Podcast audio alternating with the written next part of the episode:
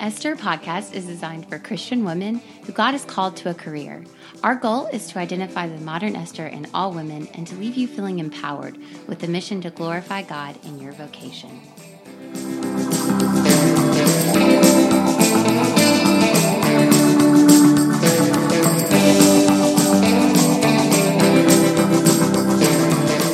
Hello, everybody, and welcome back to the Modern Esther podcast a Christian podcast for women.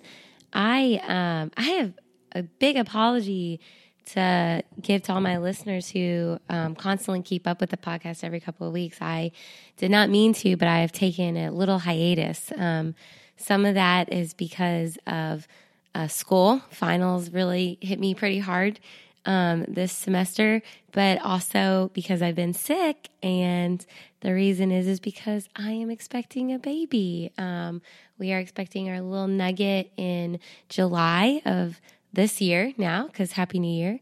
Um, so it's been exciting. Um, I'm in the second trimester now, and thank goodness, right, for all the moms who have understood and have gone through morning sickness. But um, yes, it's a wonderful thing, and um, it's just been a little bit hectic um, trying to to manage all of that. But so very blessed and so very happy. So um, just very excited to make that announcement. But I do apologize that I've been gone. I don't intend to be gone that um, far. And if I do, I will let you all know. Um, but I did want to just pick right back up where we were with Miriam. And if you guys are listening, I'll just remind us that we were at uh, Miriam we're in the study of Miriam and how she is the sister of Moses and how she is a prophet and a prophetess and she um, is it played a very big role in not only um, saving Moses as a child, but also preparing kind of the women of Israel, um, the Jewish women at the time, and how they were looking up to her as this woman leader. And she led them in um, songs of worship and dances to God. And we definitely talked about all of that last time. And now um, we don't really see her mentioned anymore in Exodus. Um, Aaron is mentioned, a couple of other characters, but we see her mentioned again in Numbers 12. And it's not her finest hour. So that's why this episode is named Miriam, uh, the Rebellious Spirit. And I like that because we all have a rebellious spirit, whether, you know, we want to admit it or not. But um, hers really comes out in and I kind of feel sorry for her in some ways because it's like no one wants their dirty laundry aired out for everybody to see. And this was probably one of her darkest moments. But at the same time, it is so nice to know um, that someone like Miriam, like chosen by God, designated by God, favored by God, is still susceptible to sin and can fall. Like they're not perfect, and no one is going to be. So, Anyway, so picking up in Numbers 12, I'm just going to read and then we'll kind of um, go through it. Um, and starting in verse 1 Miriam and Aaron began to talk against Moses because of his Cushite wife, for he had married a Cushite. Has the Lord spoken only through Moses? They ask. Hasn't he also spoken through us? And the Lord heard this. Now Moses was a very humble man, more humble than anyone else on the face of the earth, which that's a very random thing to put in there, but it becomes very important for this conversation today. So, um, continuing in verse 4 At once the Lord said to Moses, Aaron, and Miriam, Come out to the tent of meeting, all three of you. So the three of them went out. Then the Lord came down in a pillar of cloud. He stood at the entrance to the tent and summoned Aaron and Miriam. When the two of them stepped forward, he said, Listen to my words. When there is a prophet among you, I, the Lord, reveal myself to them in visions. I speak to them in dreams. But this is not true of my servant Moses. He is faithful in all my house. With him I speak face to face, clearly and not in riddles. He sees the form of the Lord. Why then are you afraid to speak? Why, you, why then are you not afraid to speak against my servant Moses? The anger of the Lord burned against them, and he left them. When the cloud lifted from above the tent, Miriam's skin was leprous. It became white as snow.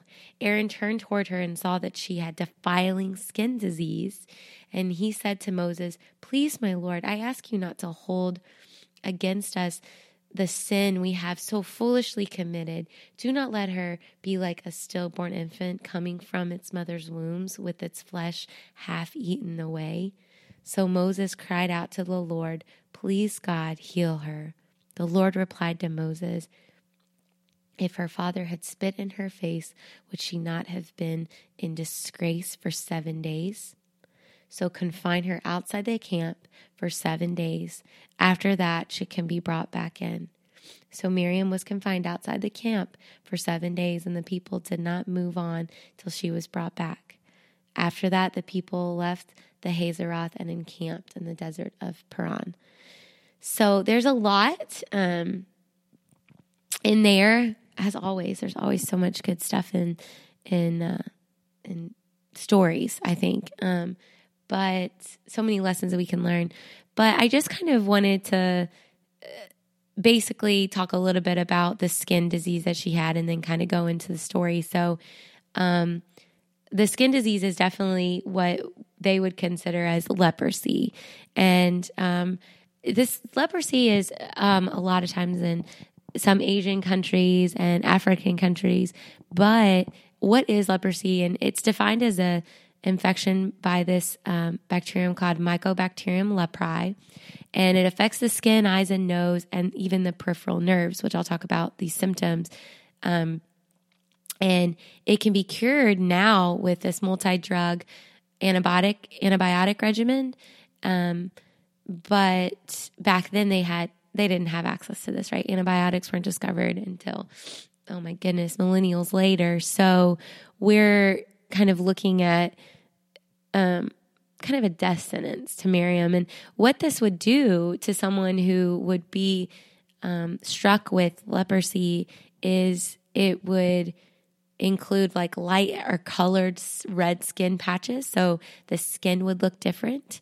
Um, it because it was affecting the peripheral nerves, it actually will reduce all these sensations and it'll give them numbness. So if you've ever had like your arm fall asleep or something like that, what you're actually doing is it's falling asleep because you're compressing that nerve and so you're losing that sensation.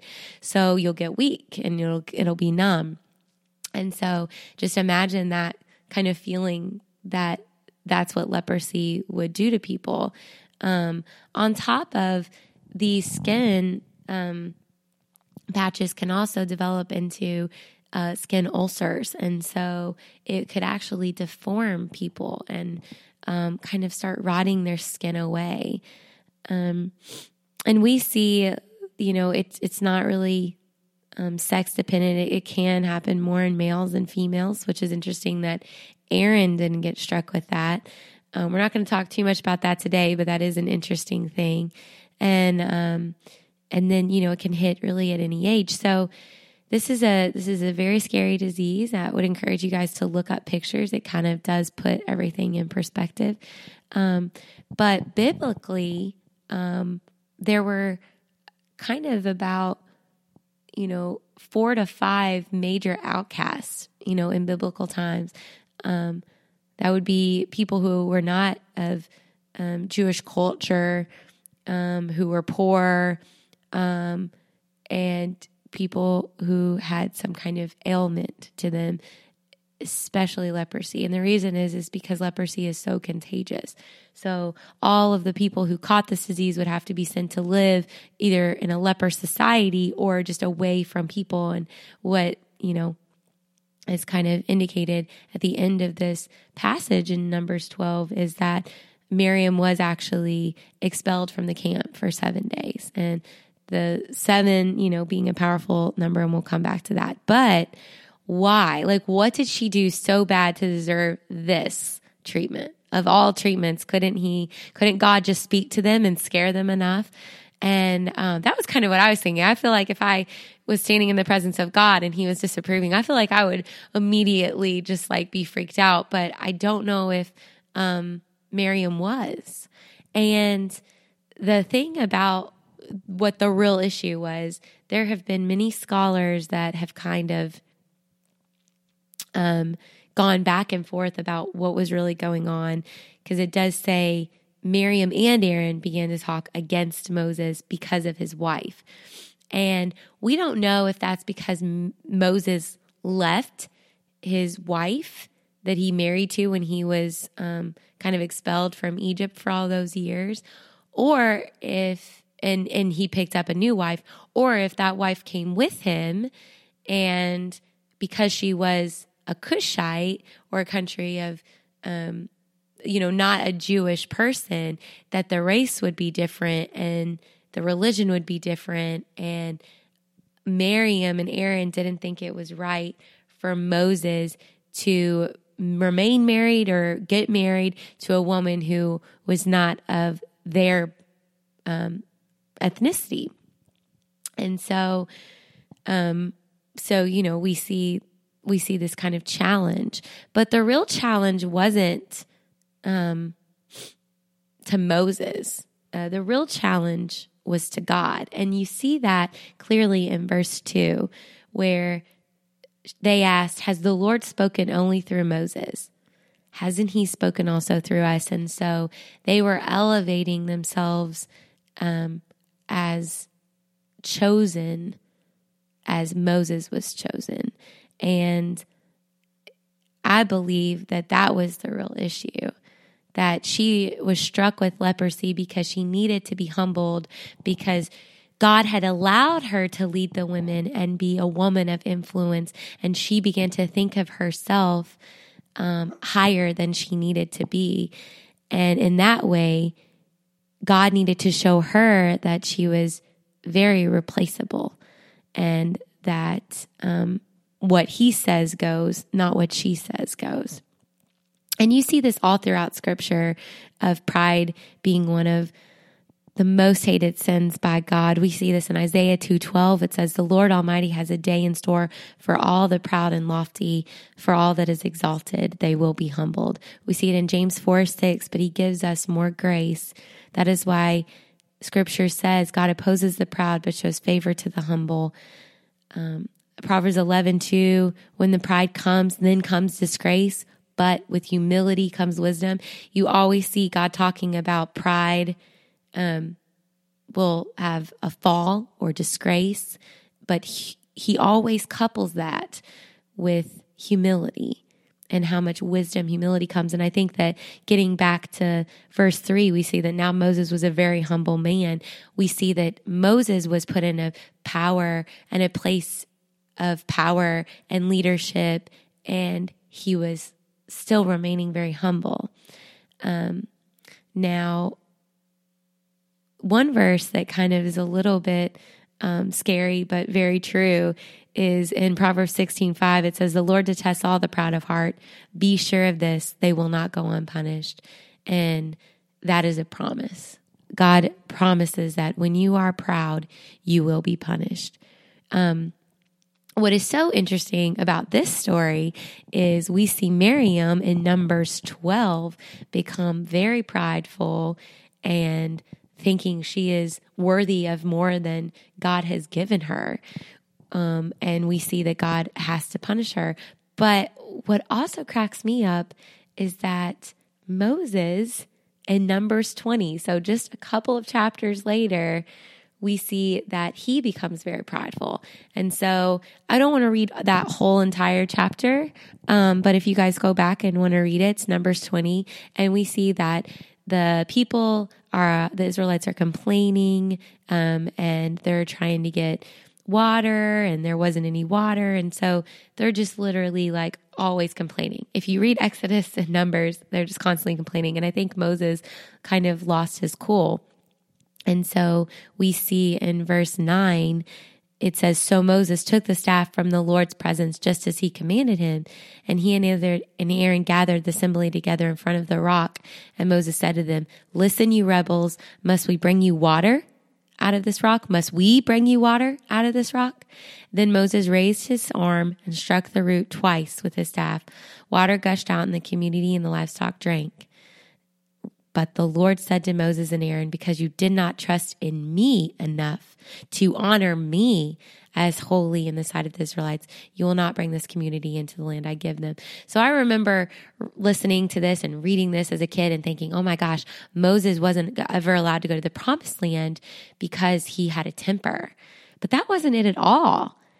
Moses had a temper, and yeah, maybe God didn't want him to strike the rock, but he didn't get to go to the promised land because of verse 10 when he said, Listen, you rebels, must we bring you water out of this rock? Well, Moses didn't have any power. All of his power came from God. And so by saying we, he wasn't acknowledging the holiness and righteousness and honor that needed to be given to the Lord Almighty. And God called him out on that and called Aaron out on that and said, You're not going to ever go to the promised land. Um, this is going to be the life and you're going to you're to die in the desert. And um, it's very similar to Miriam. They both got punished, just like it says in 16.5, Proverbs 16.5, be sure of this, the proud of heart will not go unpunished. And so, um, you know, and, and I think that that's just really interesting to kind of see that um, these characters are real. Like they're going to struggle with things that we struggle with every day.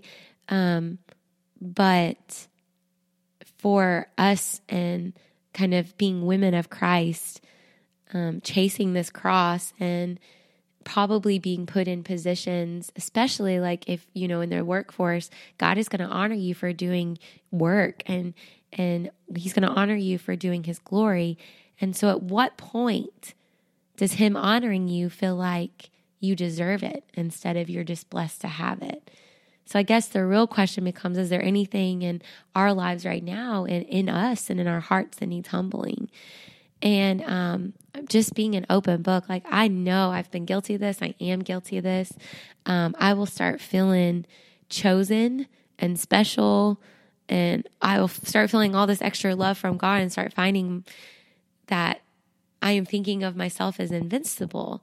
And I'm not invincible because, you know, I'm close to God. I'm just invincible because I'm awesome.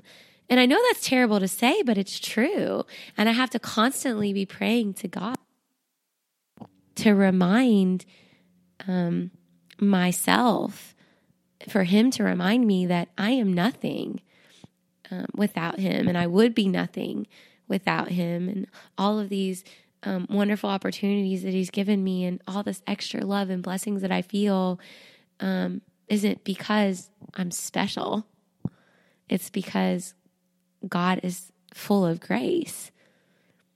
Um, a story, a part of the story that never gets really looked at much, and I think is really important, is the very end. And it's when Moses cried out on Miriam's behalf, and it said, Please, God, heal her. And the Lord replies to Moses, Well, if a father had spit in her face, which that would have been, you have disappointed the father, you have disgraced the father, you have dishonored an actual earthly father, then she would have been disgraced for seven days. Indicating two things. Well, that's why he chose seven days outside of the camp, but also indicating that he still thought of her as his daughter. And I just love that because it wasn't, he was basically telling Moses and Miriam, like, I don't love you any less. I love you so much. I have to discipline you and I have to humble you. And you're not going to be punished with this forever. You're going to be punished with this for seven days so that you know that I am your God and I rule your life. But just because you fall short doesn't mean you fall from my grace. And I love that because grace is literally defined as God's blessing in spite of the fact that we don't deserve it. God, I just thank you so much for all the grace that you've shown me in my life when I definitely don't deserve it. And I just pray that you remove any pride in my life and in anyone's life listening, and that we just truly walk in the fact that we're your daughters, but that you're still our father and that you still are our king and can can dictate anything in our life and actually not can but should.